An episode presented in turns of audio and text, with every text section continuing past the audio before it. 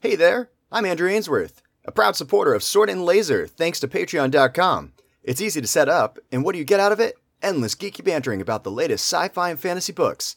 So if you want to help out, head over to patreon.com slash sword and laser. Give a little and get a lot of Veronica mispronouncing things.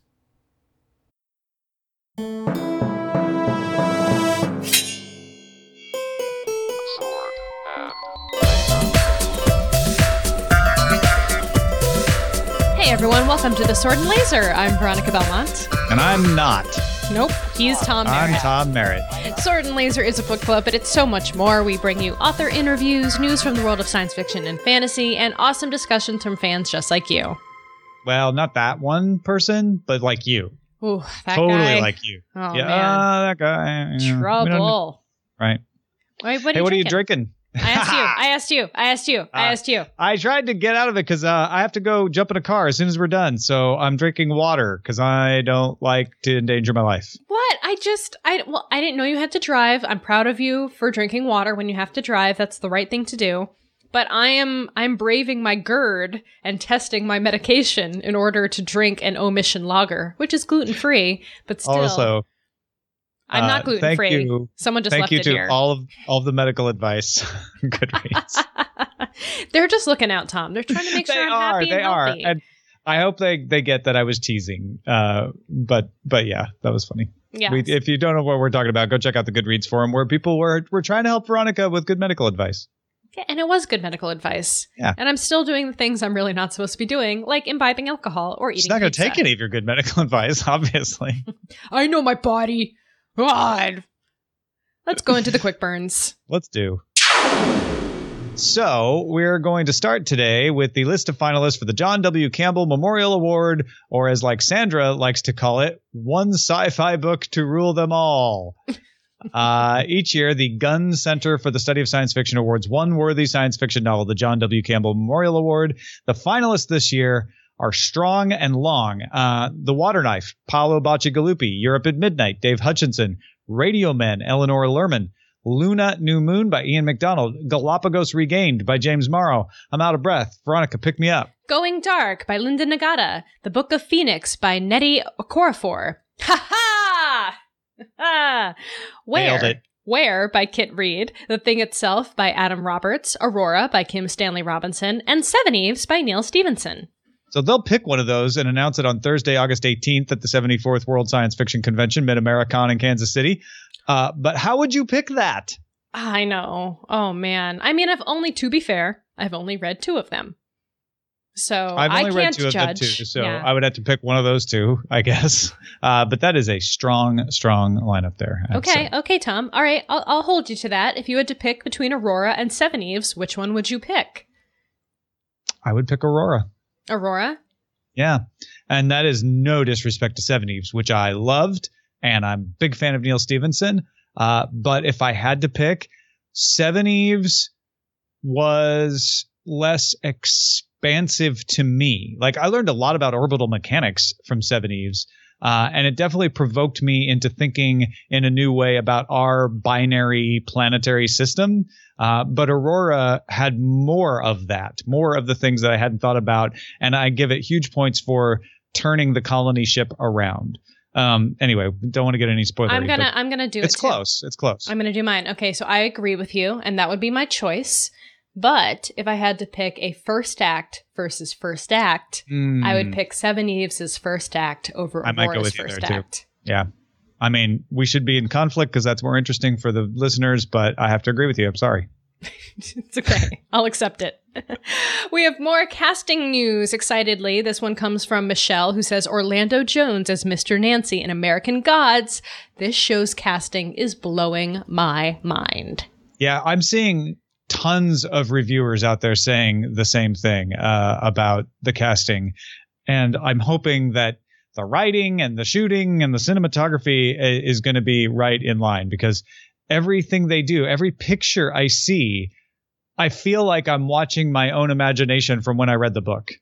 Uh, I'm gonna. just- Re- I think I'm gonna reread it actually before the show probably comes out. should. Yeah. because not not for the club because we already read it for Sword and Laser, but uh, you know uh, that was a long time ago. That was like book pick number two or three or one or something. It was Well, it was up there yeah. in the first first like three or four.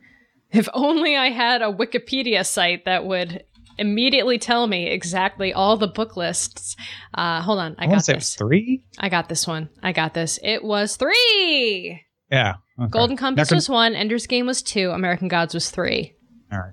Not bad. Well, Orlando Jones is Mr. Nancy. Couldn't agree with you more, Michelle. Uh, good stuff. They Uh, Sandra. Oh, I was oh, gonna go say they actually published some, um, s- not stills from the show because I don't think they've really done principal photography yet, but they have done some photo shoots that set the thematic and visual tone of the show. So not their actual sets, but they're kind of like setting the stage for what they want Mhm. the feel of the show to be. And Mhm. so there were some really great shots. Um, I'm not sure if that made it onto this Tor article, but there was uh no, it didn't. But I'll, I'll find a link and we can add it to the show notes. It was pretty cool.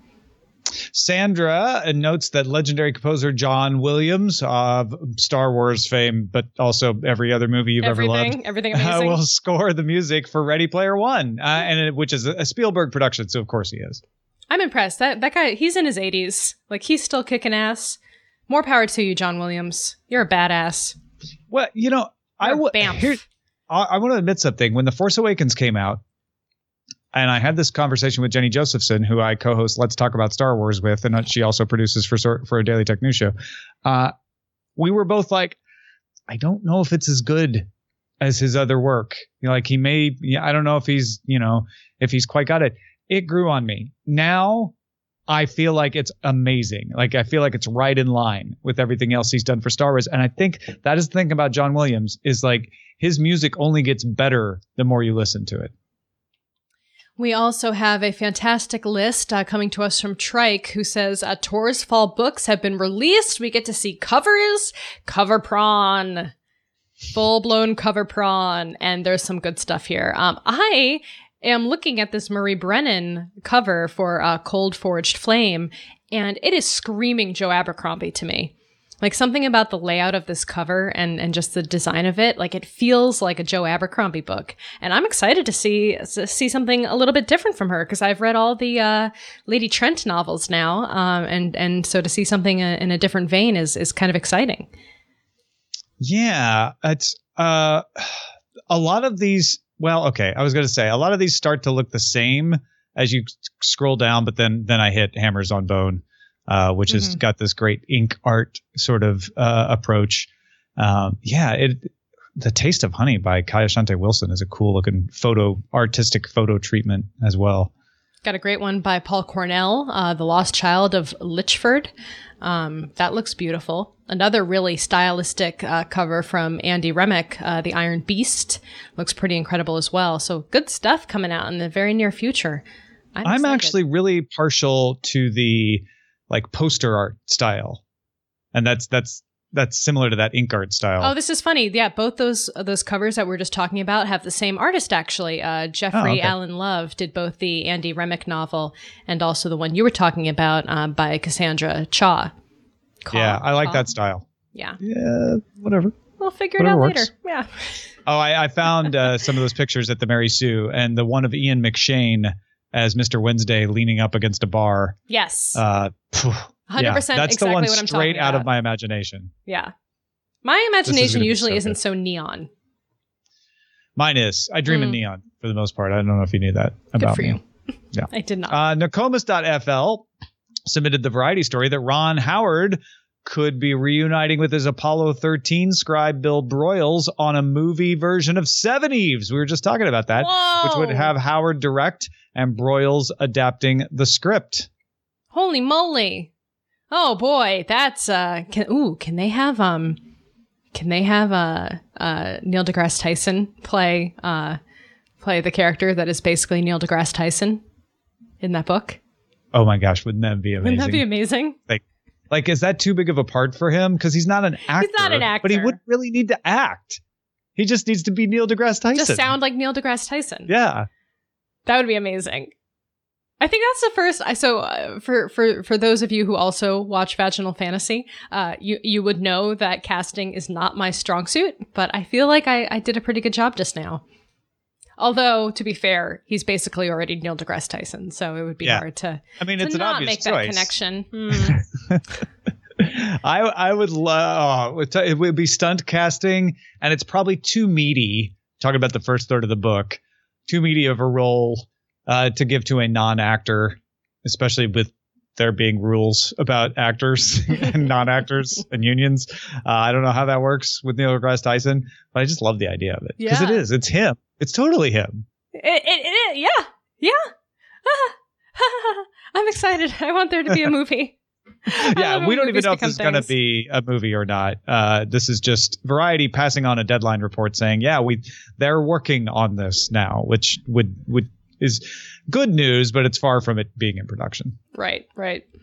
Well, thank you guys for submitting stories. You can always drop in stories that you want to hear us talk about by heading over to the Quick Burns thread on Goodreads. Thank you, you guys. Thank you to Nokomis.fl, Trike, Sandra, Michelle, and Sandra again, because she's a baller. Yeah, well done, Sandra. All right, well, now it is time for Barrier Sword, which is our feedback from the audience. Our first thread is could be considered a little maudlin. In fact, Joanna, who started it, said, "I'm in a bit of a maudlin mood." But the title of the thread is "How would you read?" or "How, how would you read if you were told you were dying?" Uh, she said, "It's it's making me look at the 28 page long to read list that does not yet include the books I rescued from my mother in law's bag of books to donate and wonder if it's actually helpful. Even if I was told I only had a short time to live, I wouldn't stop reading for pleasure. It's like breathing. I could live on water, but I'd want to start prioritizing. Uh, the frugal part of me would want to focus on books already bought, but I think I'd toss some of those off too. I don't want to drag everyone's mood down. If it upsets you, don't torture yourself, but I'm curious how others would react if this were to happen to them. Would you keep going into your to read list? A lot of people, like Dara was the first one to respond, said, I'd reread old favorites. Mm, no, I, I don't do that now, so I don't think I would do that in that occasion.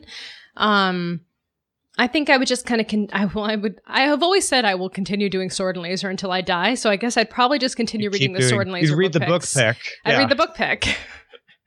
but you'd have you'd probably have more time. Uh, yeah, Maybe pro- maybe depending. Depends on what the illness is, right? I Right. guess, I guess if you're just like, well, you're going to die, but you're still functional, you could you could still do lots of other things. In fact, Sky says, I don't think I'd be reading at all. I'd spend as much time as possible with friends and family. I still would want some me time, maybe. I, I yeah, it's very hard to say. I've not yet been in this situation. Um, and we did actually have someone on the thread. Uh, Trike said I was in this exact situation a few years ago. Spoiler alert: I lived. My reaction was more in line with Joe's response, although it wasn't fiction. Joe's response was that he was finishing his own series. Uh, so Trike was apparently finishing up a, a nonfiction uh, book that he was writing or series, which is yeah, that's that's a good thing to do. That's one way of doing it. Leave something behind for the rest of the world. Finish your I'd life's wanna- work. I'd want to mix it up. Uh, I, as far as reading goes, I mean, yeah, there's lots of other things that I would probably do as well. But as far as my reading habits, I would probably revisit a couple of old favorites, uh, like The Man in the High Castle, which I've read a million times. But I would also, there are plenty of books that I'm like, well, you know what? I'm finally going to make sure I finish all the Scalzi. I'm trying, I'm finally going to dig into that to read list and just do all of the books that I really want to. It would definitely give you clarity over those things on your to read list where you're like, nope, that, that doesn't really belong there. Yeah. Uh, Trike, I'm glad you're still alive. Yes, me too. Thank you for still being alive and, and being on Goodreads with us. Aw. Hey, we had another interesting thread. Uh, this one I found quite fascinating. Uh, it was about Mary Shelley and uh, Trike. Oh, it's from Trike. See, if Trike wasn't around, he wouldn't have, have posted this thread that I found so fascinating. Uh, he says today marks the 200th anniversary. That was uh, June 16th, which was a couple days ago. Uh, the 200th anniversary of the night Mary Shelley began writing Frankenstein. June 16th, 1816.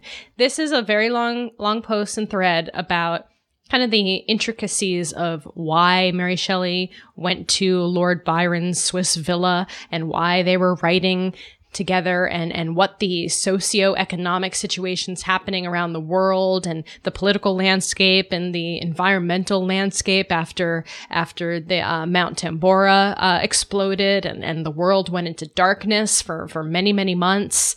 And it's really interesting stuff. And then other people came in and said, well, that might be not be true, but this other interesting thing happened that was true, and it's even more interesting. And then everyone's like, "Oh my god, this is fascinating!" And it was really good thread. The uh, the key part for me was that they sat around reading ghost stories. We're talking about uh, Mary Shelley, of course, and she was with uh, some other people, and accounts vary which people she was with, but they were sitting around reading go- telling ghost stories, and she couldn't think of one. So her trip, which involved and apparently they trolled her real hard for this too. Yeah, yeah they were yeah. like they, they, made they trolled, they her, trolled for, her, hard days. for not having a story. Her trip had involved uh, seeing a demonstration of galvanism uh, and and its effect on even uh, dead bodies. Uh, which galvanism is, is is sort of electric uh, use. It had involved hostile crowds. It involved a castle, uh, and so she said, and the way Trike wrote it, I thought was great. In a flash, it came to her: the lightning, galvanism, reanimation of corpses, hostile villagers, Castle Frankenstein, the condemnation and shunning of the crowds. Boom, and we got uh, the modern Prometheus, sometimes called Frankenstein. I was much more interested by the uh, illicit affairs that everyone was carrying on. How uh, Percy Shelley, who was who had left his pregnant wife for for So Mary, gossipy. and then her sister Claire was actually sleeping potentially with Percy, but Lord Byron was in love with Percy, and so like everybody was all kind of like sleeping together, like kind of like the But that the Kardashians of the 1800s. no relationship on the actual book, right? No, it's just, it's just like you. I like to think about the situation in which this story was incubated, Yeah. and so there was some some some you know gnarly stuff going on at the time. Some, some Gnarly, eh? sexy, sexy, sexy. Someone should write a book about that. Yeah, Has someone has someone ever written that book? I'm like sure. a fictionalization of the trip that resulted in the writing of Frankenstein? gotta be, Yeah. gotta be right. Like it's a pretty famous story. I what I like too is we didn't get too far down the rabbit hole of well, is Frankenstein really the first science fiction story? Um, it is definitely the first modern story involving science that is fiction. Uh, And, and when I say modern, you know, I say within the last couple centuries. There's there's something about it where it's very much about the fact that someone wrote a story in which everything was scientifically probable, even if it hadn't quite happened yet.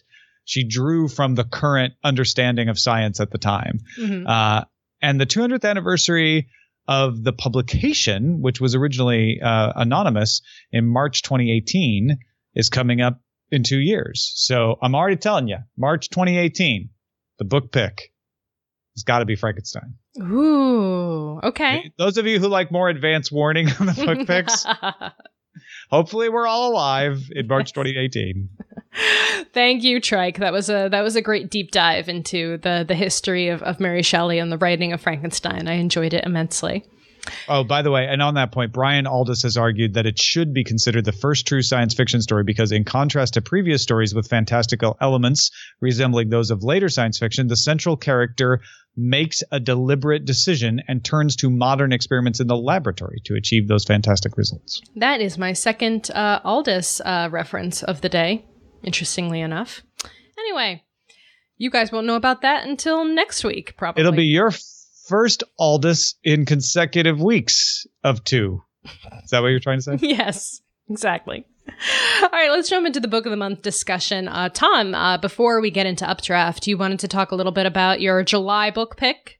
Uh, just to let people know what it is, if you follow the Goodreads forum or if you've uh, subscribed to our Patreon, patreon.com slash sword and laser, you already know this. But the book for July will be Time Traders by Andre Norton. Uh, this is a dictatorial pick. I picked it because I feel like Andre Norton uh, gets a lot of attention for her fantasy, um, but her science fiction uh, is is there's a breadth of it.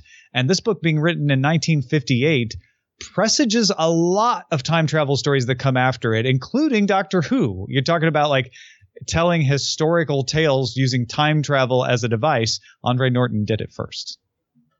Awesome. Man, I am missing quite a Giants game right now. Can I just say, uh, Angel Pagan just hit a grand slam, uh, which No, was followed up at the next at bat by uh, Conor Gillaspie, uh, hitting a two run home run. So now they, they now leave seven, lead 7 nothing over So the you Pirates. which which pick? Don't look at the doc. Which pick is July's? Time something, something. Time traders I was looking at Twitter. Bye. Andre Norton? yes. Oh, Good. Yay! See, you can still act young. What does that mean? You've got the attention of a millennial. Oh, I'm technically still a millennial, Tom. Are you really? I'm Oh, okay. I'm the year cut off for millennials. What's after millennials? I think they're still Gen Y, and I know they absorbed Gen X. No, Gen X is still I'm Gen thing. X. Gen Yeah. Y got absorbed into the aughts, the aught Oh, so the aughts. aughts? Uh, I don't know. Yeah, I whatever. don't know. I'm a dumb millennial. Sorry, millennials. We're all dumb. You're dumb too, Tom. Your No, generation's I, I'm a also dumb for different the gen- Generation X is a bunch of slackers. We don't we don't do anything. We just Mm. expect everything to come to us. Well, we are uh, wrapping up Updraft by Fran Wilde, and um, Tom technically uh, didn't finish, but I told him the ending. Sure. Uh, you know what? You'll get this in next week's episode too. Uh, Veronica is really enjoying pointing out that I didn't quite finish the book in time for the show. And it's not fair. It's not fair because it's not the end of the month yet. There's still a good number of days left in the month, and I crammed yesterday. So I, I read, I, I made a little cuddle puddle on the futon with me and the dog, and we just like we we read the book together. And I had it on audiobook too, so I was able. I did a lot of walking this week, and so I just I listened a lot and I read a lot, and I made it you're happen. just no, you're a better person than me. I well, I just I, I didn't want to be embarrassed in front of having the author on the show, Tom. You know. I Why didn't would want- we have been embarrassed? well, because we didn't finish the book yet. Except we we had. Well, I had Yeah, and she didn't know I hadn't till you told her. till her I told her. in front of her, Oh, thus now embarrassing oh, me. Oh, oh. So you didn't want to oh. embarrass yourself, but you didn't care. You didn't mind embarrassing everybody else. I'll I'll throw you under a bus. I threw under the bus. Oh, I got tire tracks all I- over me. I, I I did I did that. I'm But sorry. you know what? People love this. Oh, They what- what love we- when you throw we- me under the bus. That's like we get the highest ratings. Good stuff. I'm not a good friend. Man, I'm learning things about myself doing this show. Uh, but here- since we're being transparent, I asked Veronica to tell me the ending of the book, so I know how it ends, so I wouldn't have to uh, tell you up front that I hadn't quite finished it. I got almost the way all the way to the end. There wasn't that much left. Okay, you, you know, you were you were very close. You were within. You probably would have taken you 20 minutes to finish Yeah. finish reading it or listening or whatever. Um, so yeah, so spoilers if you guys haven't finished the book. So maybe skip till next time or whatever. Um, Unless you're like me and you just have your friend tell you the end. Well, you you asked for it. You asked for that. See, I didn't spoil. I didn't pull. I didn't do what I did to Josh a couple weeks ago. pregunto. You, I I, ask. That's I guess it not- would be That's not how that. Because I Yeah. asked. Yeah. You asked Uh, it. What did you think of the book? I loved it. I liked it. I liked it. I loved it. Somewhere in between there. Totally with you there. Like there were times when I loved it. hmm Uh, I absolutely adore the world uh, and the growing bone of the city. And I didn't want to admit in front of Fran Wilde uh, when we talk to her next week what I think uh, the city is, because I'm sure I'm wildly off and probably missing clues in the story that tell me what it is. But I keep imagining it as like bone spurs growing on the back of a space creature I and yeah. a creature big enough that there's an atmosphere. I also okay. Yes. Um. I was picturing it as a rib cage. Mm. Um, and that might also be some of that Perdido Street Station influence uh, coming up Mhm. because there are rib bones uh, that make up part of that city in that story. So I think some of that imagery was kind of stuck in my mind. Was Um, Perdido Street Station though? Was it dead though? It was dead. It was the dead Yeah. bones. And so this is living bone and This is living, living and growing bone. Yeah. Um, big enough that people can be in, but not as far apart as I initially imagined in the first part of the story. Uh, when we first meet Kirit and she's talking about looking through the spyglasses at the other towers, you can kind of like almost barely see them. But when she gets into flight school for a flight test, it feels like they're much closer together. Well, and they could build bridges between them. Yeah, later yeah. on, so and and so that was a little confusing um but i think that was just my own imagination running wild with me maybe um but yeah what kind of bone would continue to grow right. like steadily and enough that it affects the people who live there in their lifetime like it's And also growing they- pretty quickly They talk to the city, right? Like yeah there's the people who who speak to the city. So and the city gets communi- mad the Yes. city the city roars it makes sound it vibrates it it somehow it's communicating with the singers I mean, there's definitely a piece of mythology going on where they're like, the city is mad. We must sacrifice people to calm it, which I don't think is what's really going on. I don't think the creature that grow is growing the bone wants the sinners to be thrown down. No, it doesn't care if you're throwing these tiny bodies down onto Yeah. its other But there's part of its some body. sort of coincident thing that satisfies it. and where do the sky mouths fit in? So we we now know that, Parasites. that the sky mouths mm, are were, have been bred th- in their own like through their own generations by the singers, um, based on Rumul's. Did you? Did I What not if- tell you that part? No, no, no. What if it's a nose? And they're boogies? And the bones are like nose hairs? no, no. And the sky mouths are like germs, and it's the immune system, and that's why it roars because it's about to sneeze. That's a little. And there's there. wind. There's lots of wind. Okay. Okay, Um, no, it's not a. Sorry, go ahead. That's definitely going to be a, a it good now. point. I yeah, I don't remember. Uh, no, it was the the sky mouse have been bred throughout the years, uh, and they've become these vicious man eaters. Um, but their their original state are the little mouths, Yeah, the friendly mouse. the friendly little pet mouse, the little one that that loved Kirit and saved her in the end. Um, which that was difficult for me. Like, how They're does a it know? doll. Like, Just squeeze them, and they go wing. yeah. And kill the other Whee! I'm throwing my tentacle arms out to choke Yeah. to death Mm. this other thing. Um, yeah, that that was I, was sad. That was a sad. Well, and they're caustic, right? Their ink Mhm. is caustic and everything. She keeps using that word caustic. So it makes me feel like the humans are not originally from there. These are immigrants to this place. I don't know Mhm. why. They, Mhm. I mean, we have plenty of things that can sting and kill us here. So I don't know why. Uh, that really isn't the only reason I feel that. Maybe, But I, I maybe the feel like- rise. Maybe they landed on some planet or animal. uh-huh. And they couldn't live in the atmosphere down there for some reason Right. or something, and so they had to go up. But why would they go up on the? Mm, I don't know. I'm con- yeah. It's it's. She wouldn't tell us either. By the way, there's no Yeah. answers in the interview. I apologize. she said you will find out eventually, but it had Mhm. it's going to be in the next couple books. Yeah. Cloudbound coming out from Tor Books, September 2016. And that's only the second of three, right? Is it? We're not going to get all the answers. No. Um, but I'm I'm excited to find out what's going on. Um, so yeah, overall, uh, Kirit's relationships were interesting.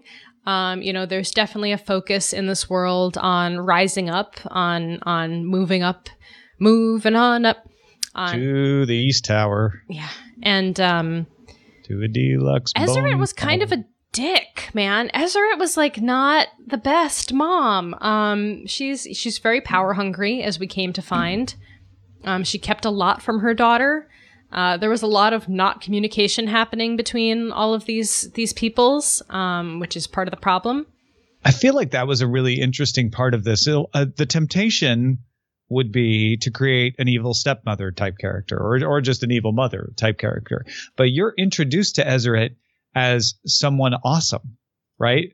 Like through Kirit's eyes, Ezarit is a hero. Ezarit's the best. Kirit wants to be Ezarit someday, and Ezarit does nothing wrong. Uh, and I feel like and, uh, not being a child of, of a single parent myself, uh, I feel like maybe that is a characteristic when you only have one parent that you might want to idolize them. I don't know. But I thought it was really interesting to like have even even later in the book, Kirit still idolizes Ezra, even though she's mad at her. While me as the reader is like, no man, I've I've kind of realized Ezra's not. I mean, she's not a bad mom, but she definitely is not the best mom. Yeah, she tries, and She tries, but your hero worship was not deserved in the early part of the book. well, I mean, she's still very accomplished. She just doesn't know and she the. took good care of Kirit. I, I mean, she wasn't negligent. she's just trying to to make the best life possible for them, or you know, maybe she doesn't really care about that, and she more cares about making the best power grab for herself. It was a Um, balance, right? She wanted Kirit to do well, but that could mean like shipping her off to other traders, right? And that that's where Kirit first gets the scales falling from her eyes when when Ezarit is just about to like trade her off. hmm This is interesting. Um, I I went to go look for some discussion threads uh, about the book, and in the thread uh, called "Them Bones," uh, Part One, mild spoilers and speculation uh, from Ruth. There's a post from Greg who says. Uh, does it also feel like a small world to anyone else? Initially, I thought there were huge distances between, but it really seems like all the towers could fit in a small state. Is this mm-hmm. all there is to the world, all that matters to the story, or just all that they know, even though more is out there? No, I like that part. I like the fact that this this was a city. This is one city. And it and it may not even be that large of a city. This is a very this is a very small population. It's very regional. And then Paulo did not like the world building.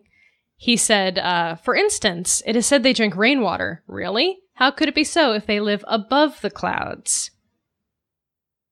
Are there still Well, no clouds? They still talk about there, there might still be other clouds. I mean, there are multiple layers of clouds. You can have Yeah. clouds below you and still experience rain. I've been in an airplane when that happens. So Right. there you go. Boom. Airplanes. And then he, he had a problem with the fruit, like they keep eating fruit and stuff like that. They they talk about growing, having soil Yeah. in in in some of the tiers. I mean, they don't have They like they wide like- open farms, but No, they they do like you know terraced farming Yeah, in the tiers where they like use compost to to grow fruits and vegetables. it'd be cool if there was more details about hydroponics. yeah. they say who who said this? Sky says they're they're probably just tiny people living on the keratin spikes of a hedgehog with a bad case of lice, sky mouths, and dandruff clouds. Oh yes, that's kind of what I'm imagining, like space hedgehog. He says, I guess maybe they could be normal people on a huge hedgehog. That's that's how I was. Uh, that's how I was thinking of it, like the adventures of the huge space hedgehog. Everybody is sold on the hedgehog theory. I think we can lay this one to rest. Everyone in the And- thread is pro hedgehog, so I'm sorry, Fran Wilde, if that's not the truth. Uh, that is our truth. yeah, I don't want there to be another truth. I'm just gonna start writing fan fiction where it's just Yes. about the giant space hedgehog.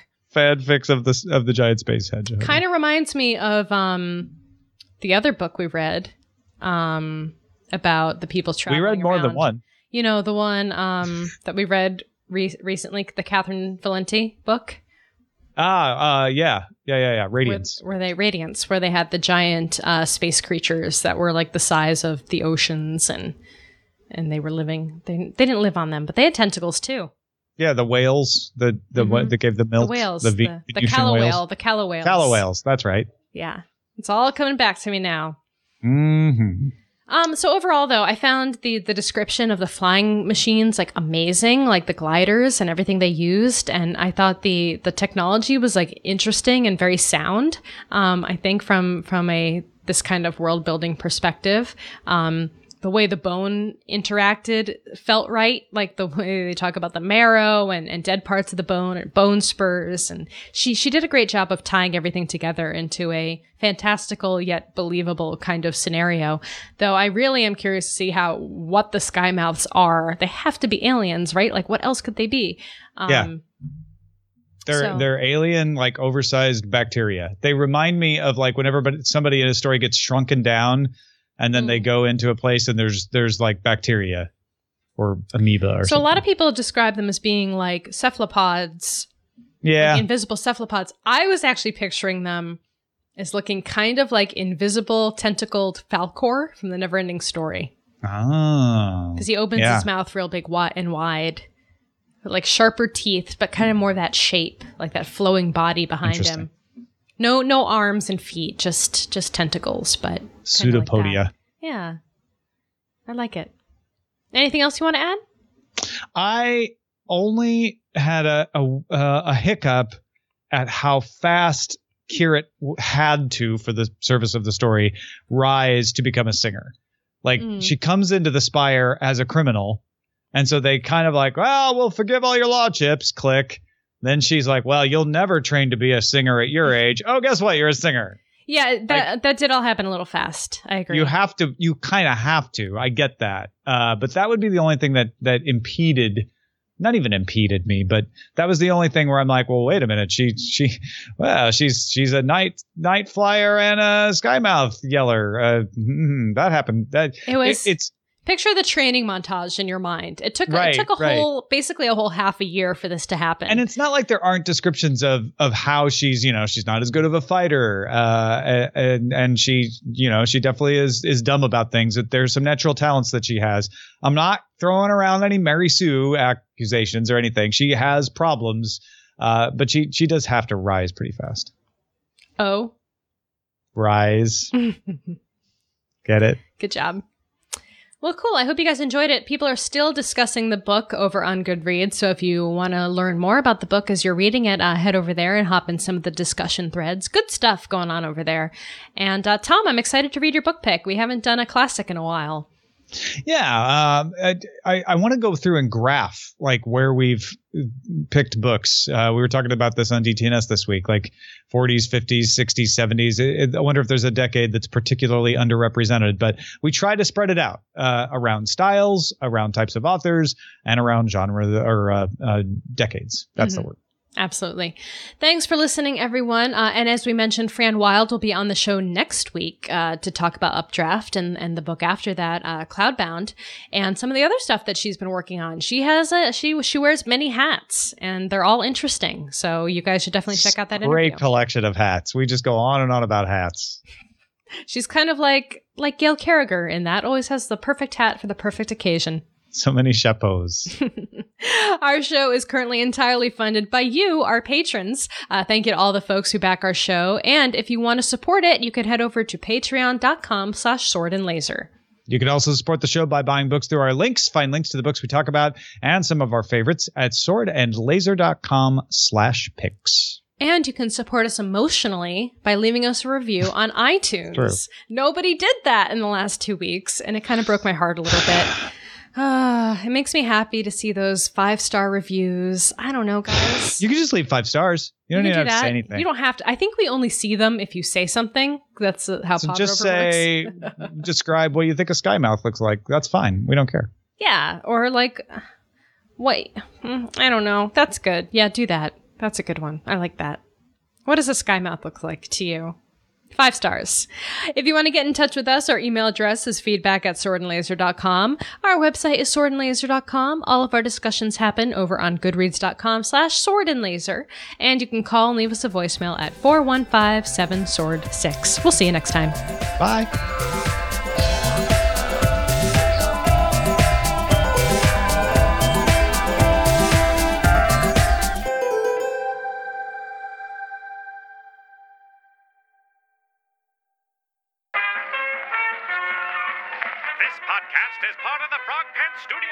Network. For more information about this and other shows, visit frogpants.com.